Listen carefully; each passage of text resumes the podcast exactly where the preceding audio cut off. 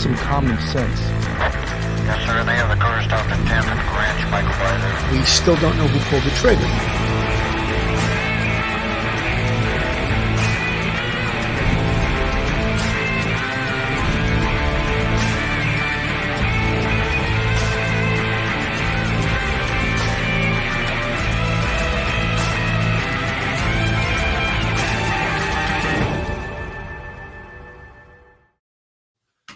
Everyone, and welcome to Police Off the Cuff Real Crime Stories. I'm your host, retired NYPD Sergeant Bill Cannon. And with me today, retired NYPD detective and straight out of Brooklyn, Phil Grimaldi. How's it Good going? to see you, Billy. I'm very happy to be on the air with you at this point that we, uh, the New York City Police Department has arrested this uh, this terrorist. You know, absolutely. And we kept saying early on, this guy is not a person of interest. He's a perp. He's a wanted suspect. Let's call him what he is. And uh, we were calling that. Remember, I said he, they were saying he was 5'5, 180. I go, guy with a fat head like that got to be over 200 something pounds, right? Yeah.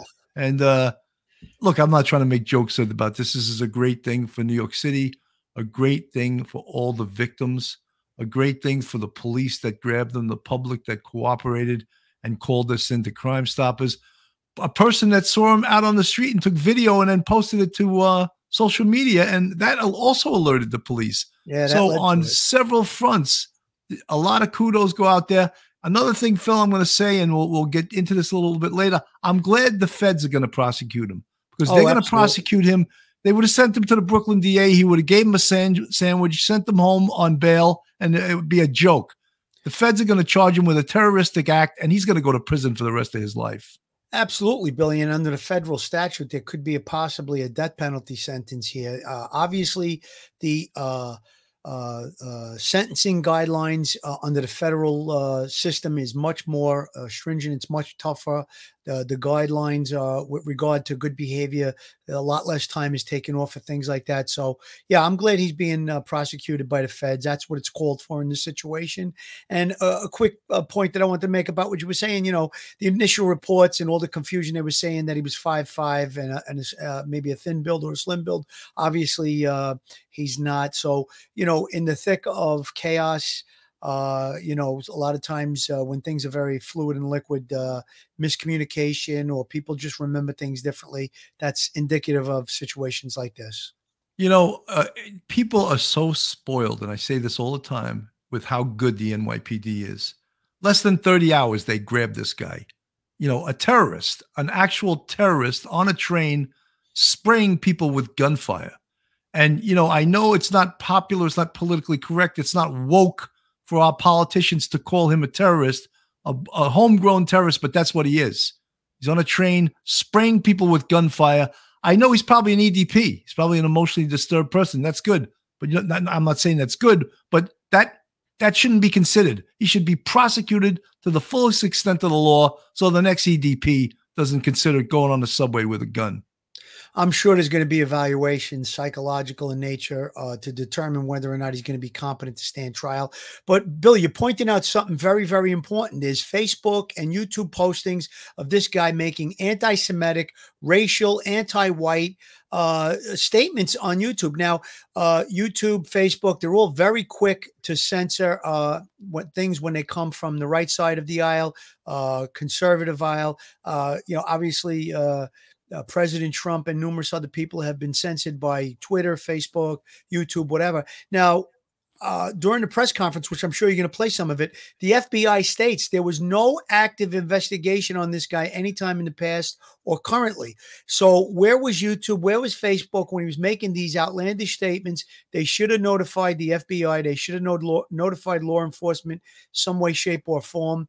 Uh, that slips through the cracks. But if someone makes a conservative statement on any of these platforms, these social media platforms, they're very quickly censured.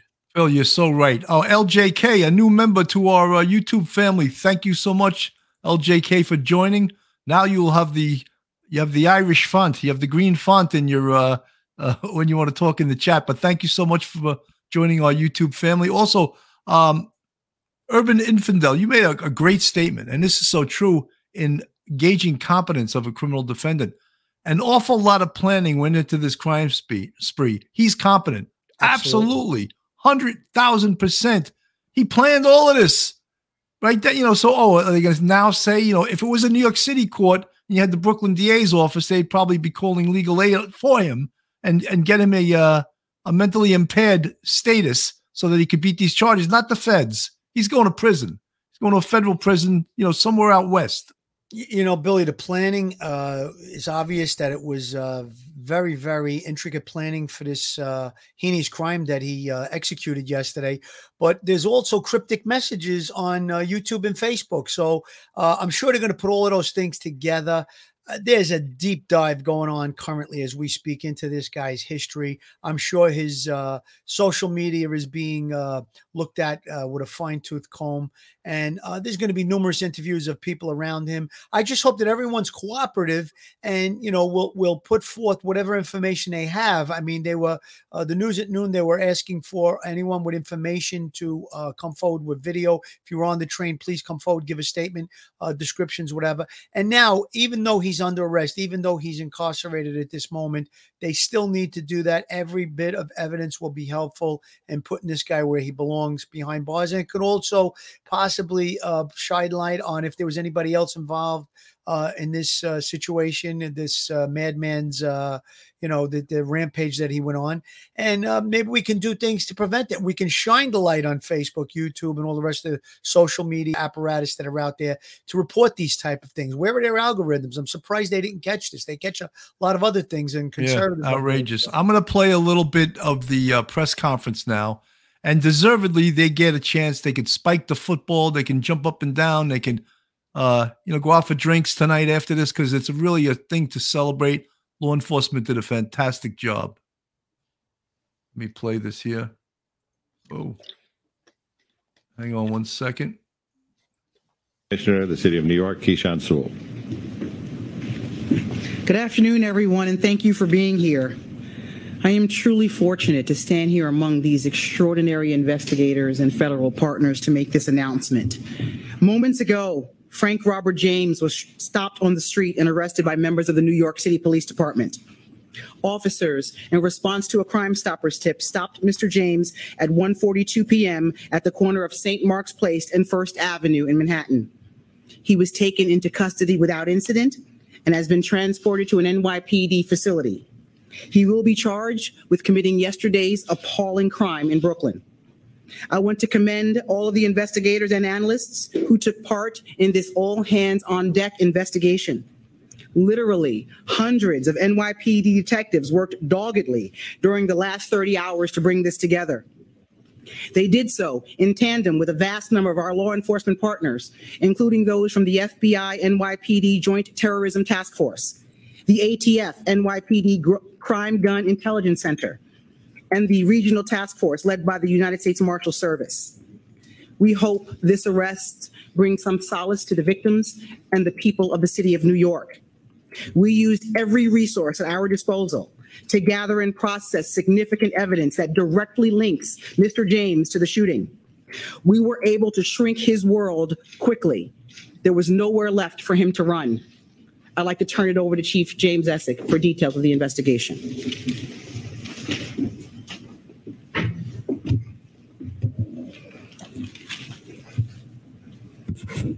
Good afternoon, everybody.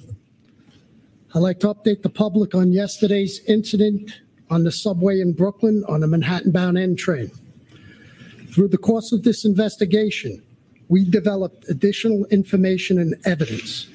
Mr. Frank James, our person of interest, now became a wanted individual for yesterday's horrific incident. Mr. James is a male, 62 years old, he is known to us and has ties in Wisconsin, Ohio, Pennsylvania, New Jersey, and New York City. His arrest history in New York is nine prior arrests dating from 1992 to 1998. Those include possession of burglary tools four times, criminal sex act, theft of service two times. He was arrested on a New Jersey warrant he also has a criminal tampering. He has three arrests in New Jersey. in 1991, 1992, and 2007. They are for trespass, larceny, and disorderly conduct. So yesterday, we recovered video of him prior to the incident entering the Kings Highway subway station. He has the same black cart that he has later recovered on the crime scene. The pictures are to my right over here. This state. It's available electronically um, after this. This station is three blocks from where we recovered the U-Haul truck that he rented in Philadelphia. The key to that truck was recovered at the crime scene. This jacket, the distinctive orange jacket, was also recovered, as well as his construction helmet he was wearing, and we, we recovered that in a garbage uh, bin in transit. We believe, but this is still early in the investigation, that after firing his weapon 33 times at innocent New York City subway riders, Mr. James boarded an R train that had pulled into the station, went one stop up, and exited at 25th Street Station. We also have a picture of that. The gun used in this, a 9 millimeter Glock, which was recovered at this crime scene, was bought, was purchased by Mr. James in 2011 in Ohio. We tracked Mr. James, and his last known whereabouts was 7th Avenue and 9th Street in Park Slope, entering the subway. Minutes ago, thankfully, NYPD patrol officers from the 9th Precinct responded to St. Mark's and First Avenue, where they apprehended him without incident. This case was quickly solved using technology, video canvassing, and then getting that information out to the public. So I can't speak highly enough of the partners we had, the FBI, Mike Driscoll, ATF, John DeVito, U.S. uh, District Attorney from Eastern, uh, Breon Peace, uh, and, and the coordination and uh, within the Detective Bureau. Tommy Galati from Intel, our Transit Bureau, our Patrol Services Bureau. Uh, phenomenal job, less than 30 hours later to arrest this individual. So with that, I'd like to turn it over to Breon Peace.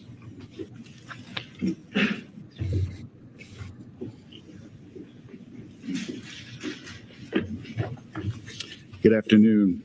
Thank you. Yesterday was a dark day for all of us, but the bright spots of the incredible heroism of our fellow New Yorkers helping each other in a time of crisis, the quick response by our first responders, and the hard work by all of our law enforcement partners that has been ongoing is truly uh, a bright spot here. Today, uh, Frank James has been charged by complaint in Brooklyn federal court with one count of violating 18 USC sections 1992 A7 and B1, which prohibits terrorist and other violent attacks against mass transportation systems.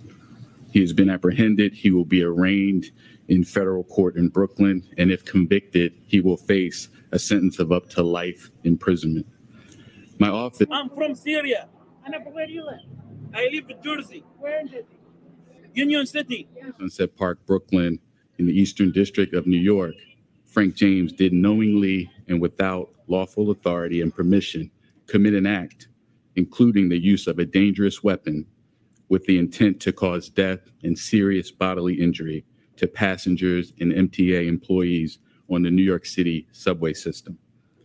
The government will prove, among other things, that James traveled across state lines in order to commit the offense and transported materials across the state line in aid of the commission of the offense.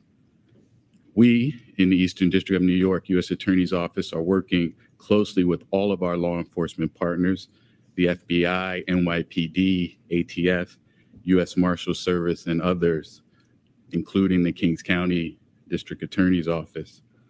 And my office and our law enforcement partners will use every tool at our disposal uh, to bring this individual justice and bring justice to New Yorkers and restore safety and peace of mind to all. And we'll continue to do so as this case proceeds. Thank you.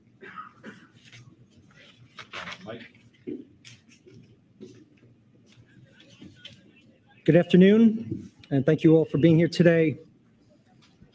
As Mr. Peace just discussed, Mr. James is now facing a federal charge for his actions, a terrorist attack on mass transit.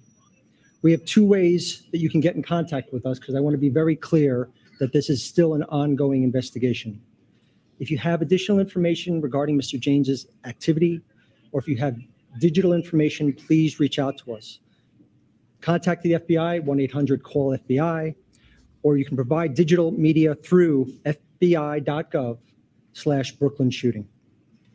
We need to hear from you so we can fully understand all the events that have occurred over the last 30 hours. It's crucial that we receive the assistance of the public as we piece this case together.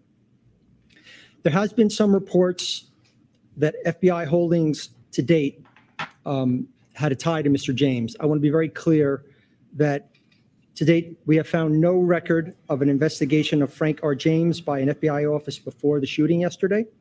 Reports that FBI's New Mexico field office previously investigated him are inaccurate.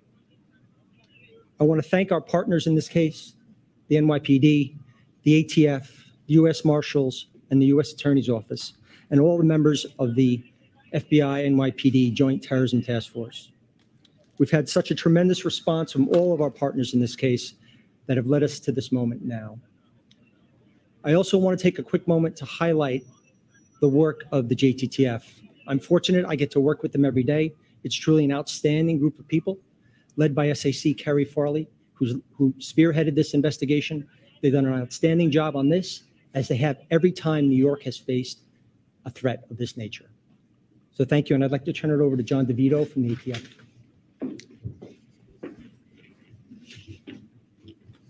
Good afternoon, everyone. Again, my name is John DeVito. I'm the Special Agent in Charge for ATF here in New York State. Uh, one of the key points that uh, ADIC uh, Driscoll pointed out was that we could not have done this without the public's help. First, let me say our thoughts and prayers and actions for the past two days have been with the victims as well as all New Yorkers. The men and women of ATF have been working side by side with NYPD, FDNY, the Marshals, FBI to solve this heinous crime which we have. Immediately after the attack, New York City Crime Gun Intelligence Center, or CGIC, which is a unit of, comprised of highly skilled analysts, investigators from ATF, NYPD, as well as a myriad of other vital partners, whose sole purpose is to collect, analyze, and disseminate actionable intelligence regarding gun violence. Just imagine a team of dedicated professionals exploiting every nugget of intel from gun violence, the firearms, and then weaponizing that information to use it against the people that are terrorizing our communities. That's your CG. The timeline on this gun's life spans 16 years in five states. And I'm very proud to say that late yesterday evening, about 12 hours after this attack, ATF agents were able to close the loop on that extensive time span and determine that Frank James purchased said firearm from a federal firearms licensee in Ohio in 2011. So essentially, we tied that gun utilized in the shooting to our target, and now we have our target in custody. Thank you. Okay, uh, we're going to be in that we've told you almost everything we have to say, able to answer some very limited questions. Uh, Tina. Um, Can you tell us a little bit about the Crime Stoppers? There's some reports they called themselves in. There was a person who called Crime Stoppers. We're reviewing who exactly made that call. So I don't think we need to hear all of the questions coming from the media because I don't think their questions will be that pertinent to this investigation. However, you could see uh, this was totally a team a team game here, and a team uh, law enforcement worked together. They did an unbelievable job. Less than thirty hours, they get this guy, the subway shooter, who shot ten people, five people critically injured, twenty one, in an elaborate plot. You know, he also had an, a hatchet in his bag of tricks that he brought Right. on to the subway. I think a can or some container of gasoline, as well as numerous smoke bombs. You know, one of the questions I have too, eh, and I know he he, he had a record of I think nine arrests from 1992 to 1998, but how was he able to legally purchase a firearm? Said he bought it from a federal firearms dealer. Now, was there no background check? Because if you uh, had conducted a background check on this guy you would have came up with his nine arrests. And I don't think he would have been able to legally purchase that firearm. At that press conference, I believe that question was asked, and the way that they responded to it was I guess it might be because of the state that he wasn't convicted of a felony at the time when he purchased that firearm. Could have been arrested for felonies. However, he was never convicted of a felony. That's how they said he was able to purchase that firearm. That's what I saw on that press conference. I don't know if that to be true, but again, how you make such a great point, Bill. He's got a long uh, criminal history. How is he uh, in possession of a, a, a legally held firearm?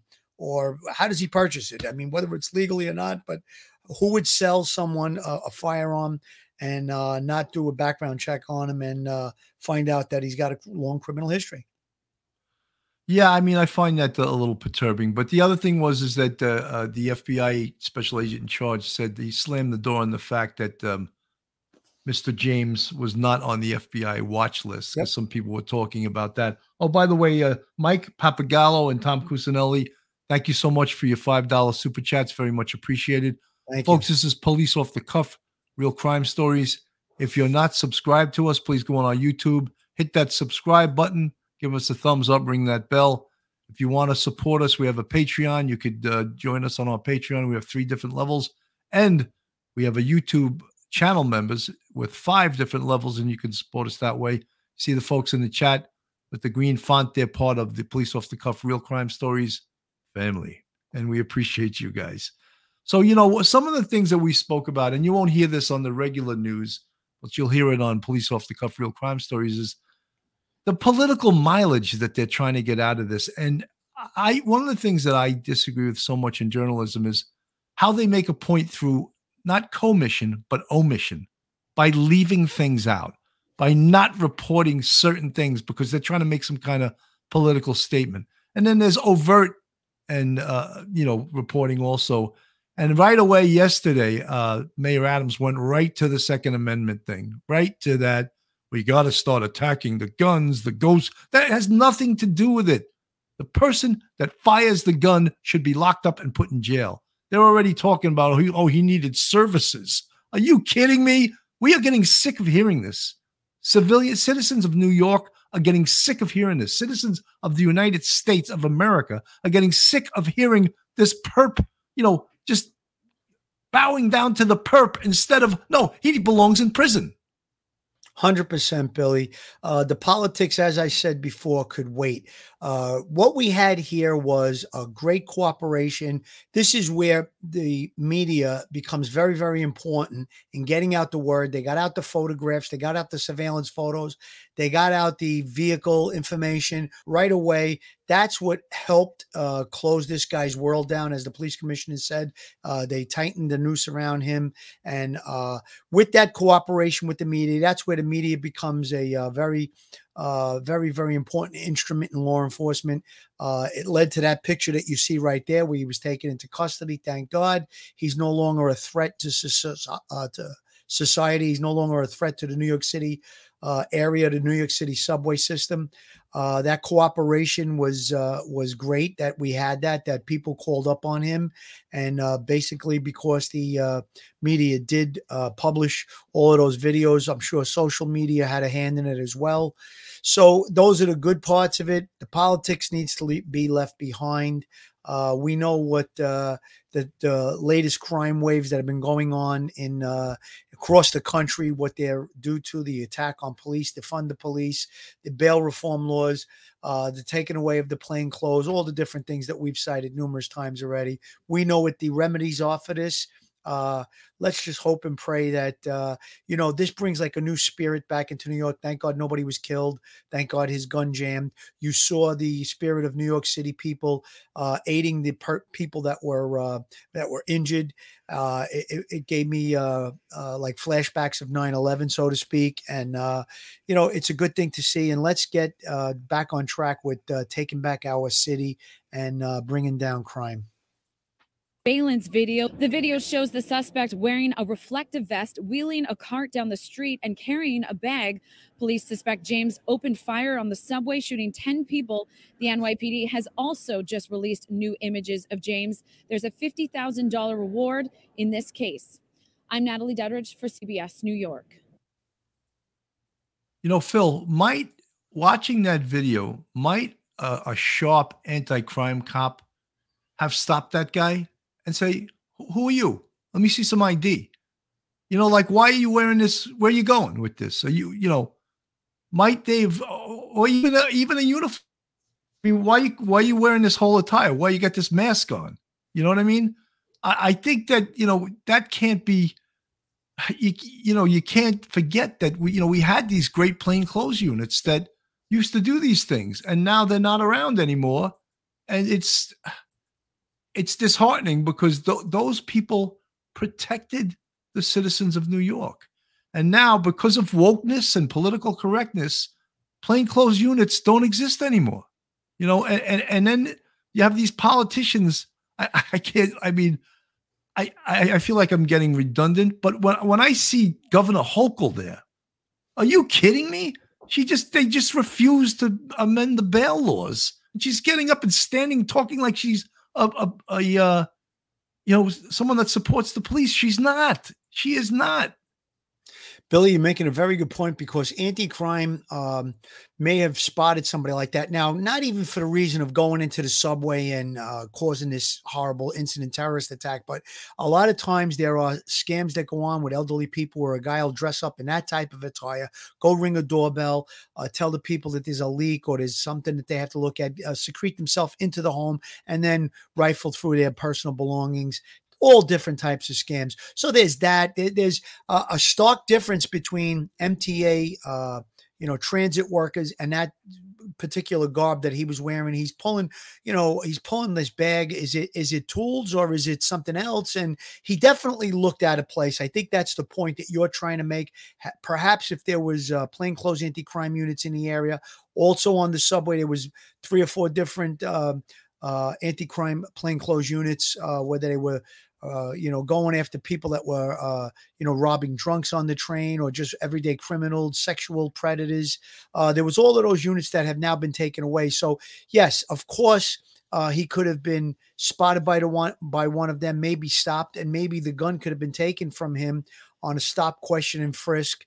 Uh, and, and this incident may have never happened. I mean, that's the proactive policing that we had in place over the last 15, 20, 25, 30 years that brought down crime. So when you remove those things, it makes it easier for someone like this to commit the uh, the horrible, horrible crime that he committed.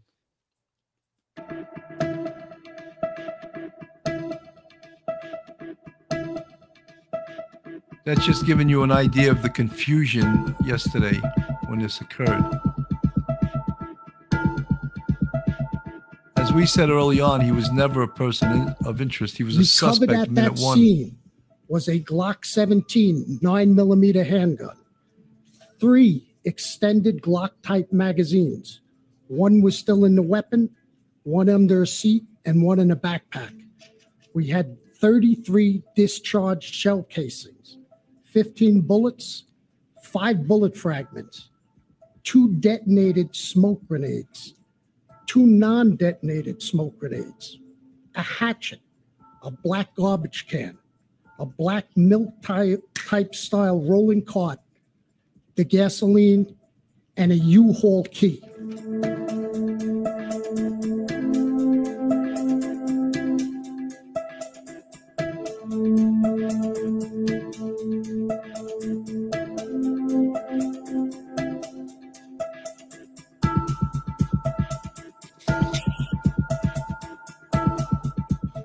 You know, I have been realistic and outspoken.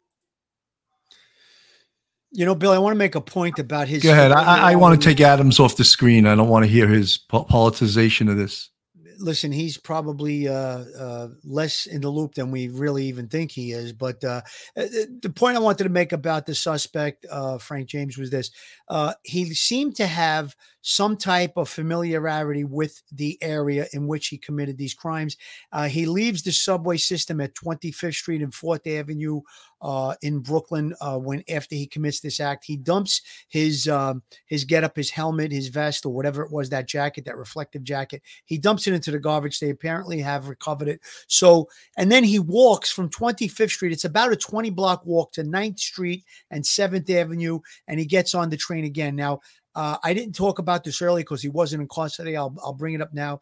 If he used a Metro card to get into the system, they probably had that information from when he entered the train at Kings Highway. And they were probably able to track that same Metro card if he, in fact, used it again at 9th Avenue. Uh, I'm sorry, uh, 7th Avenue and 9th Street to re-enter the subway system. That may be how he, they knew his uh, his his movements about. But uh, there is some familiarity with the area. Uh, he does have several arrests going back over 20 years ago in the New York area. Um, I, I believe some of those arrests did occur in, in Brooklyn, but uh, again, uh, he moved about freely. He seemed to know where he was going. He knew the subway system. Uh, he went from one subway station 20 blocks away to another subway station. So that tells me there was some familiarity with uh, with the area. No, absolutely. And you know, folks, I just want to uh we've re- reiterated time and time again how great an investigation, but left at the scene when they speak at what was left at the scene, a nine millimeter Glock handgun, all right, three high capacity magazines, uh, two, I think, spent smoke bombs and two uh active smoke bombs that weren't set off, a hatchet, um, some other like uh, so gasoline. I mean, all of these things can be tracked and traced. He left his credit card at the scene, and the key to that U-Haul. You know, if you didn't know, Fireworks but it, was some some uh, some fireworks, non, yes. not non-commercial grade fireworks, like over-the-counter fireworks. So uh, yeah, he he had a lot more planned than he was able to execute. It sounds like. Yeah, I think that um yeah, you're right. He planned a lot more of an attack, of more blood, but I think the the confusion and the smoke bombs and all that may have also worked to confuse him. Yes. There was also a statement by a, a a reporter, I don't know, that she tried to criticize the police and the MTA for letting the train go out of the station. I don't, I, I'm not sure it was the R train went out of Yeah. the station, and apparently he had jumped on that train and and got out of there. The N and But- the R hook up at that location, and he was on an N train, I believe, going uh, north towards uh, Manhattan, and the R train was going uh, also north, but there's a hookup there. That's what I think that reporter was talking about. At 36th Street, there are several uh, different uh, lines that meet. That's a, uh, a hookup station where uh, you know you can transfer from one train to another to go to different parts of the city.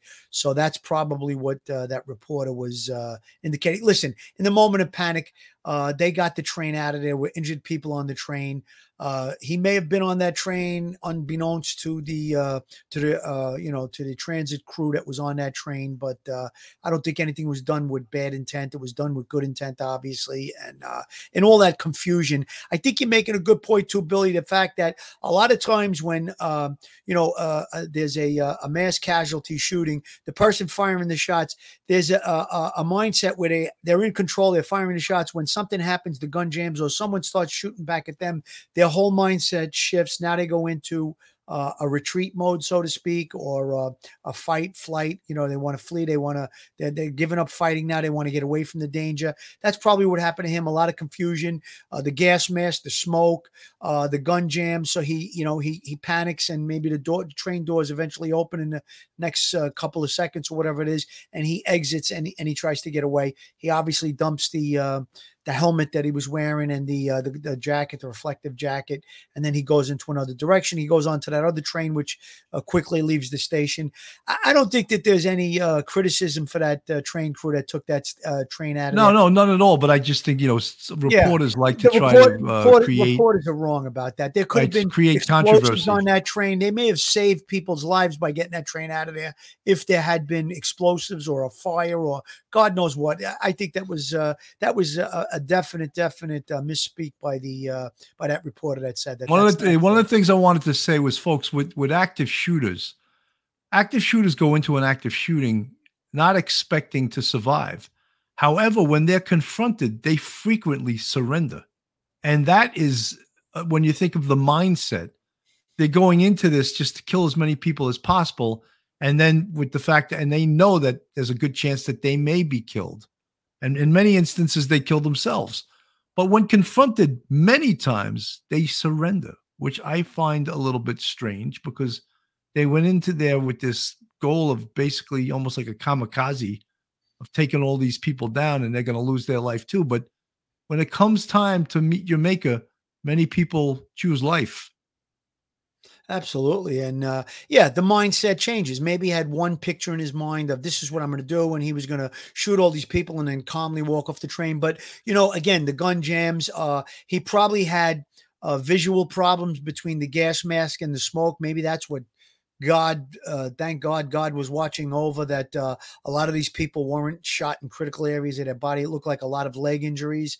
Uh, so uh, again, he may have had uh, the uh, you know the uh, unbalance of the train moving going you know through the stations uh, that may have set him off a little bit. He wasn't able to take careful aim. The train is moving. Uh, you know you, you have to try if you stand up on a moving train. It's a little difficult to even just keep your balance and stay standing. So you you put all of these components together. What he thought out in his mind didn't turn out that way. The gun jams, all that confusion, and uh, doesn't sound like he had a plan B or an exit strategy. He just, uh, you know, he cut and run. He obviously uh, didn't mean to leave all of that, his credit card, the keys to the vehicle, all of that behind. But however he did, which was actually very helpful for us, and uh, detectives jumped all over that, and they were able to uh, secure the vehicle within hours. And then uh, obviously had the uh, this morning there was a a full court press to get this guy, and he was arrested this afternoon.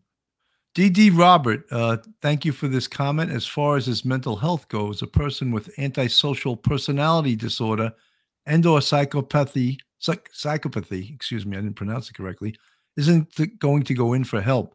There is no cure. They know right from wrong and choose evil. Thank you for raising that because you know, there's a good chance that whoever his defense attorney is, they're going to raise uh, insanity as a defense, you know. And as you say, many of the things he did, he thought out. It's premeditated. He thought about doing it. Just in bringing all the things he did to this mass shooting, he thought very clearly about what he wanted to do. I'm sure there's going to be some type of a uh, defense put forward that he's not in control of his thoughts and everything. But if I saw some of his social media postings, uh, he seems very methodical. He seems very uh, intent on what he says. Uh, so they're going to look at that. They're going to speak to him. They're going to, uh, a good psychologist, psychiatrist, whoever does the evaluation is going to be able to tell if he's uh, purposely evading answering questions. They'll be able to come up with a, uh, a very good uh, psychological profile on this guy. And I think if you look at those media postings, the social media posting between YouTube and Facebook, I don't know if they're still around. Hopefully, someone will get played on the news and we'll get the real background on this guy, a real picture of what was going through his mind, what thoughts he had. Um, you know, I think that uh, the professionals will be able to say that he's competent to stand trial for the actions which he committed yesterday on the. You know, folks, as we had said this morning, and we've been saying, and we've been reporting on for the last couple of months, the subway in New York City right now is a disaster. And when you get some of these politicians, like the head of the MTA, uh, saying, "Oh, it's people are coming back," you know, just a couple of months ago, I believe it was uh, his name is Janno Lieber. I'm going to pull up a uh, little video from this morning. He was going on all the uh, news stations to basically exonerate himself for the broken camera that did, would have caught uh, the the shooter coming in and out of the subway, but the camera, one of the most important cameras, was not working. So he was trying to make a point to exonerate himself from culpability, and uh, that's what um, I want to play a little bit of this. But you know, the, the subway has been the scene of bias crimes, murders, people being pushed on the tracks, homeless people occupying the subway like it's their home. And when people, tax-paying people of the city, complain about it, they get nothing from the politicians. They don't want to hear it, you know. And just recently, to Mayor Adams' credit, he tried to put together a whole task force to remove the homeless people from the subway where they don't belong in the first place. But then you get all these advocates protesting on behalf of the homeless people. And you know something, homeless is a euphemism. What it really means is mentally ill, alcohol addicted, or drug addicted. That's what it means. And that's why they are homeless. All right.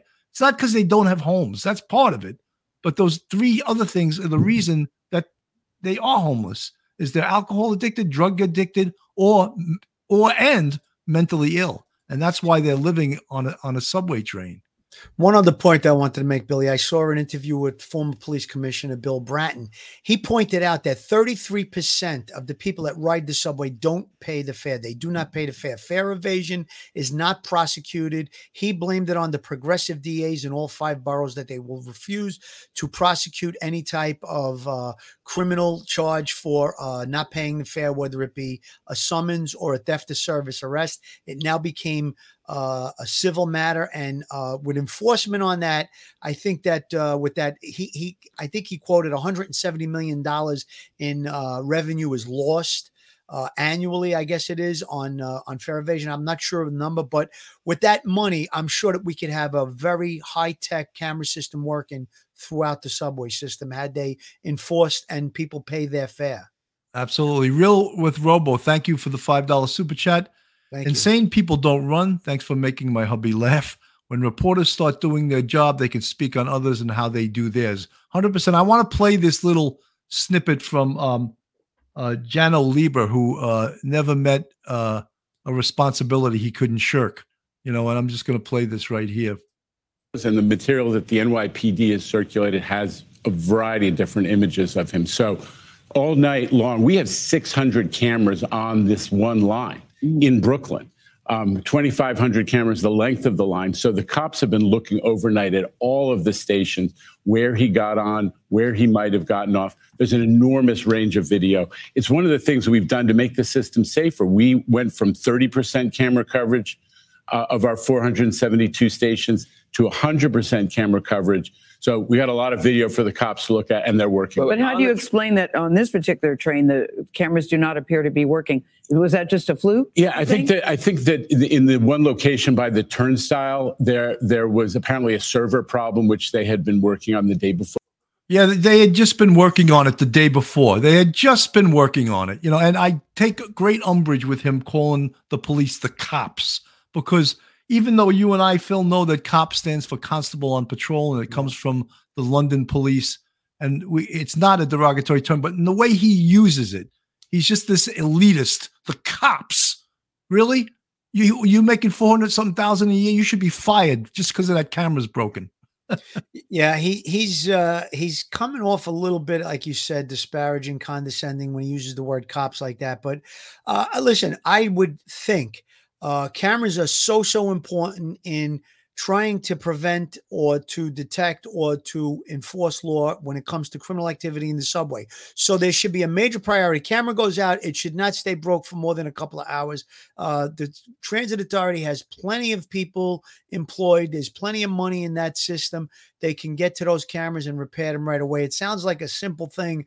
They said a server was inactive or something, but why should it take uh, a long period of time to repair? I doubt highly that they. Phil, I, I read some just the day stats that at any time, thirty-three percent of the cameras are down. I know. So, dude, don't don't like try to and then oh the cops they still can get the other cameras. The cops, you know, like this guy, and he's he's always highly critical of the NYPD. This guy, he's a Hochul appointment, you know, and and, and like I, I just cannot stand these people that have you know they got. And the other thing, what you were talking about with Bratton about 170 something million not paying their fare. You know what the city's answer to that is? Speed cameras and congestion pricing. That's They're going to make you pay for it, Phil. They're going to make you pay for it when you go past a certain street in Manhattan. You're going to be hit with a toll. You know why? Because you're going to pay for the guy jumping the turnstile. Speed cameras, you go over 25 miles an hour, Phil, you're getting a summons, a $50 summons in the mail. Why? Because you're a good citizen. You pay your taxes. They can find you. And they know you have a bank account and they're going to try to empty it. It happened to me already. Ocean Parkway in Brooklyn, which is basically uh, Ocean Parkway. It's a six lane highway. If you go 35 miles an hour, you're over the speed limit of 25. Uh, it clocked me at 37. I got a I got a nice uh, gift in the mail. I think it was a $90 ticket or something. This is a couple of years back. But again, and they're using the money from the speed cameras, from the red light cameras, from the traffic cameras, all those violations going to supplement the MTA. So that way people who aren't paying, I mean, I, I've saw videos where 25 and 30 people at a time are jumping a turnstile. One person opens the gate and, you know, people are waiting and they just flow in. And again, we're not prosecuting it for the, the, the same reason that's been going around. It's racist, uh, these progressive DAs in the city. And listen, if we start with that, we will prevent uh, bigger and worse crimes from happening. And a lot of the thugs in the city, the gangbangers, they can use the, the the transportation system without paying fare to go to locations and commit shootings, get back or hop back on the subway and go back to the neighborhood where they live. And you know, if we have enforcement of that overall over a period of time, we'll have the revenue that we can have working cameras in every station, and we'll also reduce crime. Rizzy Painting, outstanding coverage, gentlemen. Thank you very much. Joining late to the show. What happens next to this person? The process as detectives. What's going to happen? He's being charged federally. Um, Rizzy Painting. We spoke about that in the beginning. The FBI grabbed him. The U.S. attorney is going to prosecute him, and they're going to prosecute him for a terrorist act that makes him eligible for life in prison. So how's that?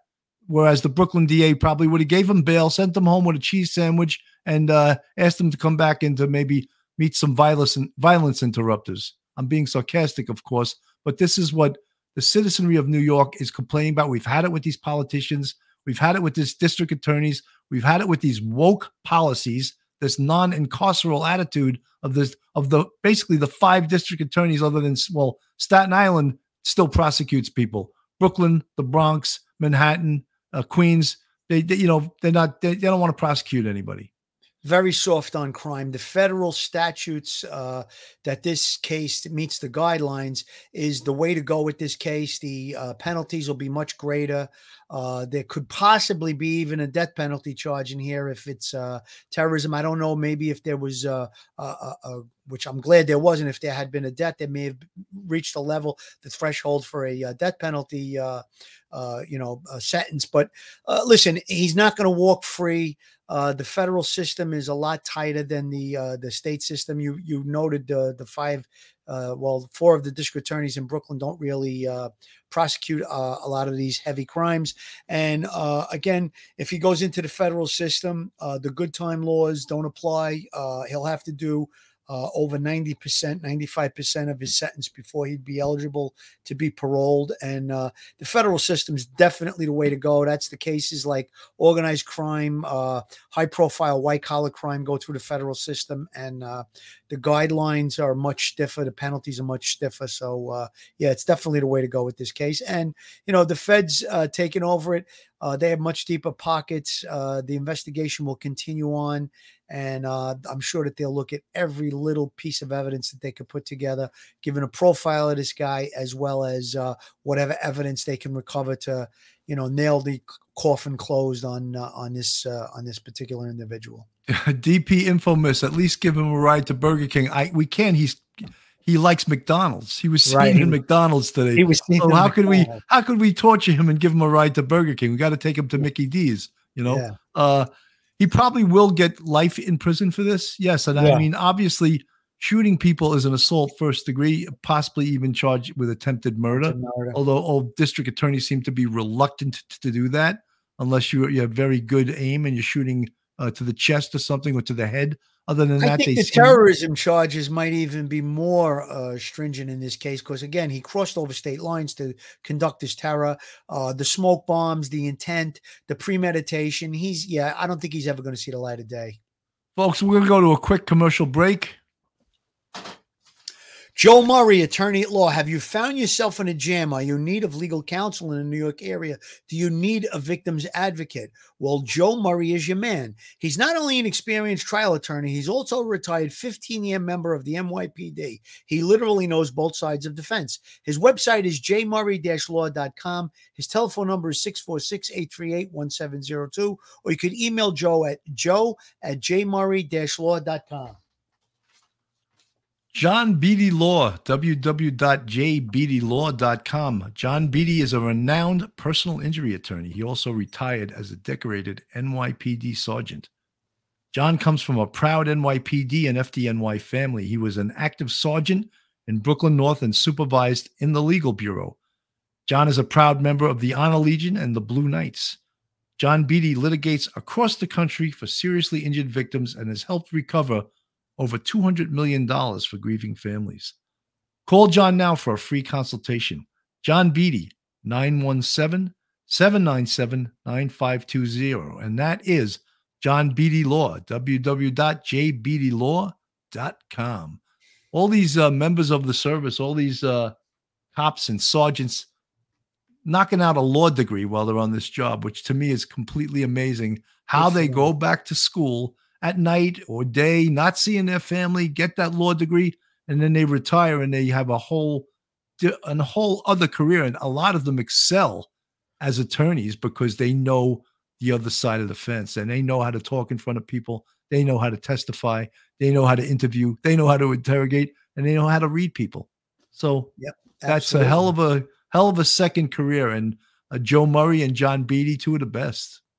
Listen, it's called sacrifice. Like you said, it's difficult to uh, maintain uh, your personal life, your career, and then go to school at night, which a lot, a lot of these cases they are. And when you look at a guy like Joe Murray and and uh, Beatty, I mean, uh, they really have shown us uh, that they know how to uh, protect persons' rights and uh, you know the right questions to ask. And uh, I talked to Joe just the other day about one of the murder cases he's on, and uh, it was very interesting. And he's really uh, pushing hard to do the right thing for his client, and that's what you want in an attorney.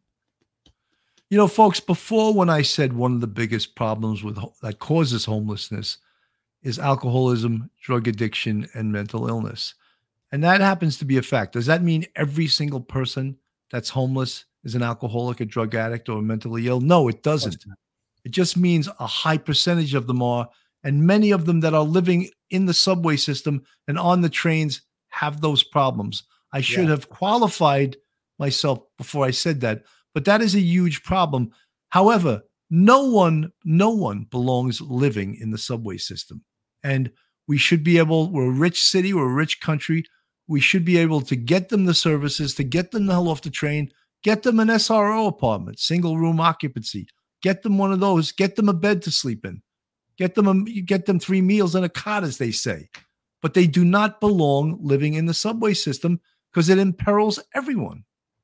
Absolutely, Billy. I mean, think about it how low you have to be in your life that you have to take to the subway system as a residence to sleep. Uh, it's pretty terrible. And if you have these addictions or mental illness, uh, it makes it even worse. Uh, I really, you got to feel bad for people like that. And uh, they are part of the, the crime wave that's taking place in the subway. Absolutely, 100%. There's no question about it. But we need to offer services for these people. Like you said, uh, three squares and a cot, I think, is the military term. So, again, uh, instead of uh, throwing money at violence interrupters and these uh, ridiculous things that they come up coming up with.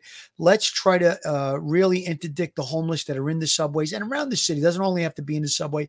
Uh, try and offer them places to live that are safe. I mean that's one of the big uh, reluctance to go into a homeless shelter uh, when they're presented with uh, you know you can't stay in the subway you can't stay on the street uh, we offer you a shelter. A lot of the shelters aren't safe so they need to improve that and they need to like you said there's probably sros around the city that they could uh, use to uh, house these people and i just can't even imagine being so low in my life that i would take to the subway system to use that as a shelter to to sleep on and uh, it's it's really you know it's very degrading it's very demoralizing it's terrible and you know you got to feel for these people you really do but again they spiral out of control and then they commit these crimes and these atrocities and then you know the rest of us are left to have to deal with it so the problem is there let's try working on solving the problem and correcting the condition of you know these people with uh, mental illness drug addiction in the subway system Jody Van Strien. Good morning, gentlemen from Australia. I'm enjoying Australia my, bref- my breakfast listening to your amazing insight. What do people in Australia eat for breakfast?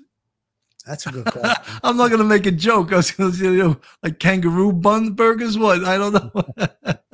that was a That's bad joke. But uh, you know, what do you eat? What do you eat in Australia for breakfast? I don't know. But thank you, Jody Van Strien, for listening to us. We're thrilled that Yes, thank have you. people from so far away, and I guess you have good Wi-Fi because we're coming in loud and clear. Um, Zach Edward Zachary, um, no point t- tackling the homelessness problem.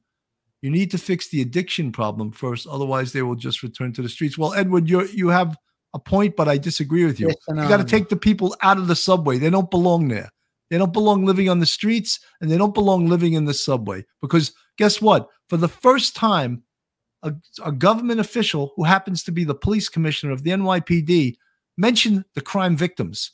You never hear politicians mention the crime victims. because that's not their base. Their base are the perpetrators and the families of the perps. So they don't care about the victims because the victims aren't voting for them.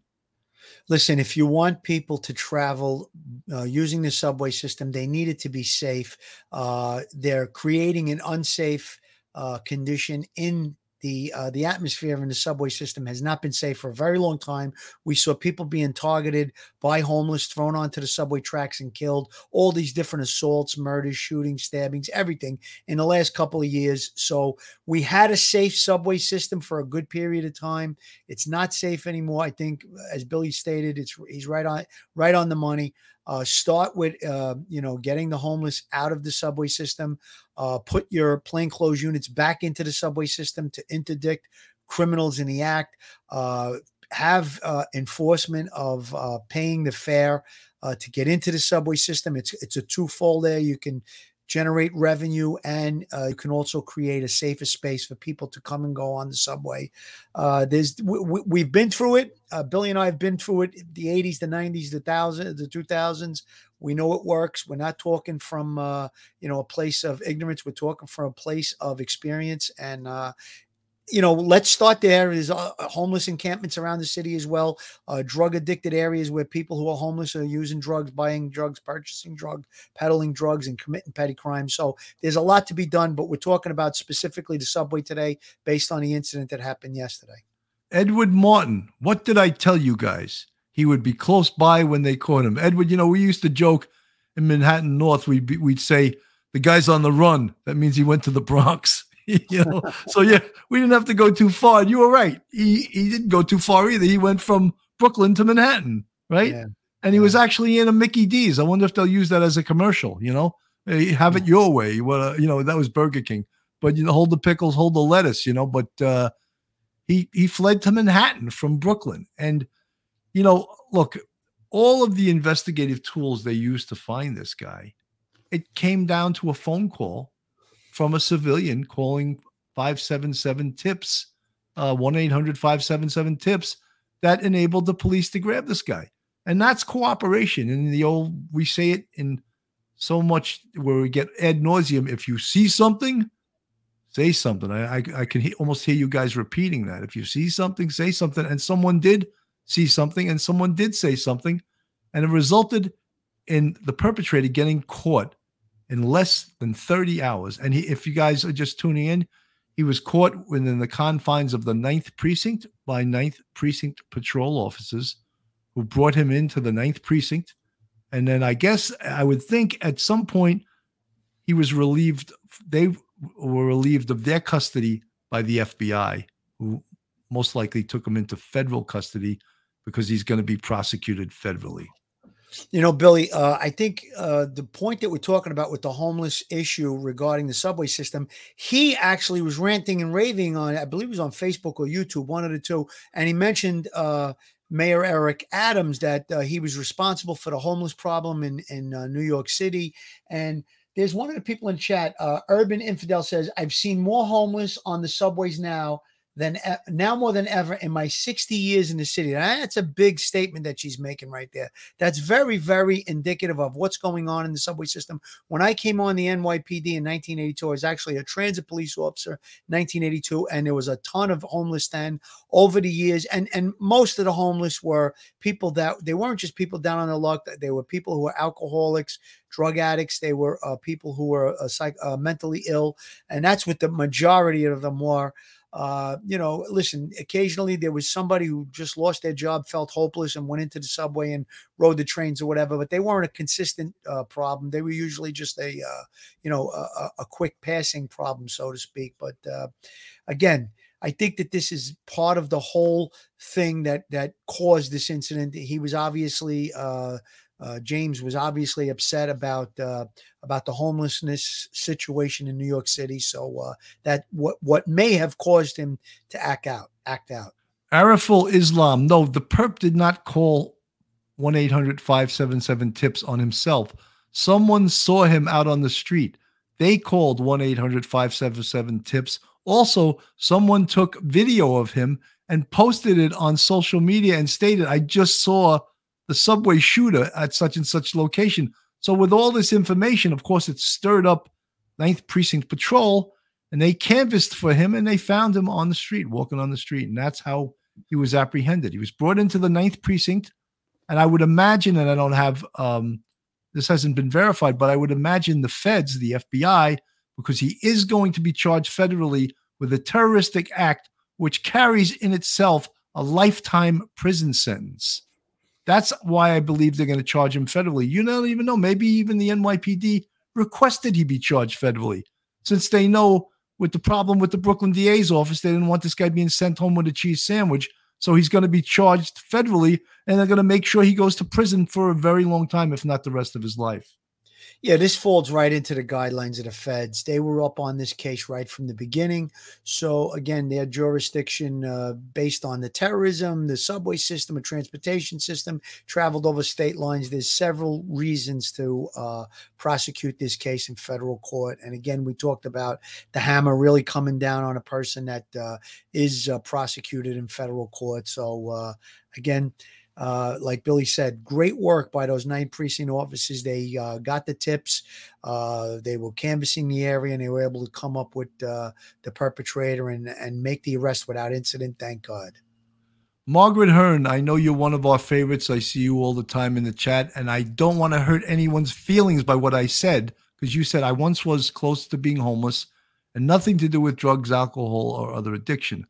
I was sick and needed compassionate care. We know what makes individuals homeless. Everyone can be one paycheck away. You're right. 100%. That can happen. But the highest percentage of the homeless we're talking about that are living on the subway, it has something to do with alcohol, drug addiction, or mental illness. And I stand by that. And I don't mean to disparage your situation that occurred one time in your life and you obviously overcame it.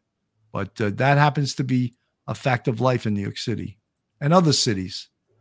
All you'd have to do is take a ride on the subway. And I don't mean to engage anyone. If you observe the homeless that are in the New York City subway system in and around the city, uh, it's not going to take a uh, college degree to figure out that some of these people are obviously troubled with uh, psychological issues or addictive issues. And again, we mentioned there is a percentage of people that, you know, their luck just runs out. They, you know, no paycheck, uh, you know, they're thrown out of their home for whatever reason. And uh, it's a pretty low point in, in one's life to be faced with that. And uh, like I said, and Billy and I both said this, we feel for people like that. And we implore the city agencies to help offer help to people like that and all of the people that are homeless.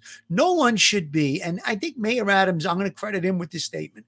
No one should be living in the street or on the subways of New York City. It's just a fact that needs to be penetrated through the ACLU and all of these other progressive uh, agencies that want to, you know, uh, they're going to claim to be, uh, you know, protecting people uh, uh, that are in homeless situations. No one should be living on the streets, especially in the cold winters and, uh, you know, all the different dangers that are out in the street. no one should be living in the subway or in the street. And that's it. Period. End of story. You know, Phil, I 100% agree with you. You know, we we had said let's go on for like 35 or 45 minutes, and uh, We're on over an hour. we're at an hour and three minutes because we just love to hear e- each other talk. You know, we love to hear ourselves talk. But folks, you know, it's a, it is a happy occasion that they caught uh, this mass shooter 30 within 30 hours or less than 30 hours from the incident. He's under arrest. He's going to be prosecuted federally. He was arrested by patrol in the confines of the ninth precinct, ninth, ninth precinct patrol officers, who I would imagine handed him over to the FBI, and uh, we put a dangerous criminal away, and that's what he is. He's a criminal.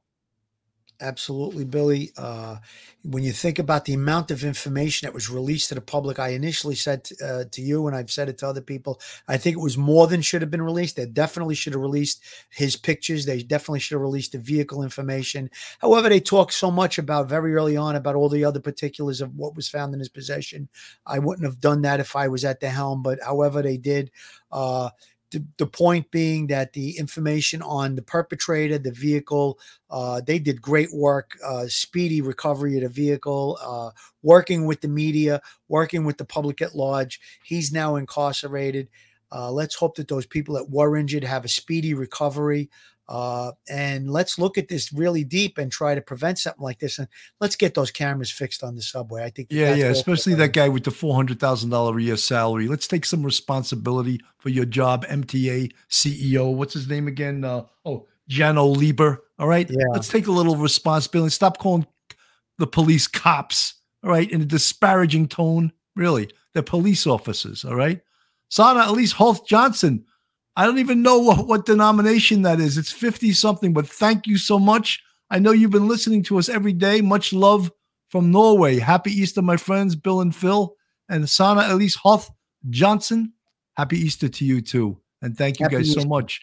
Folks, you know, obviously you could tell we love doing this show, you know, police off the cuff, and we cover all kinds of different real crime stories.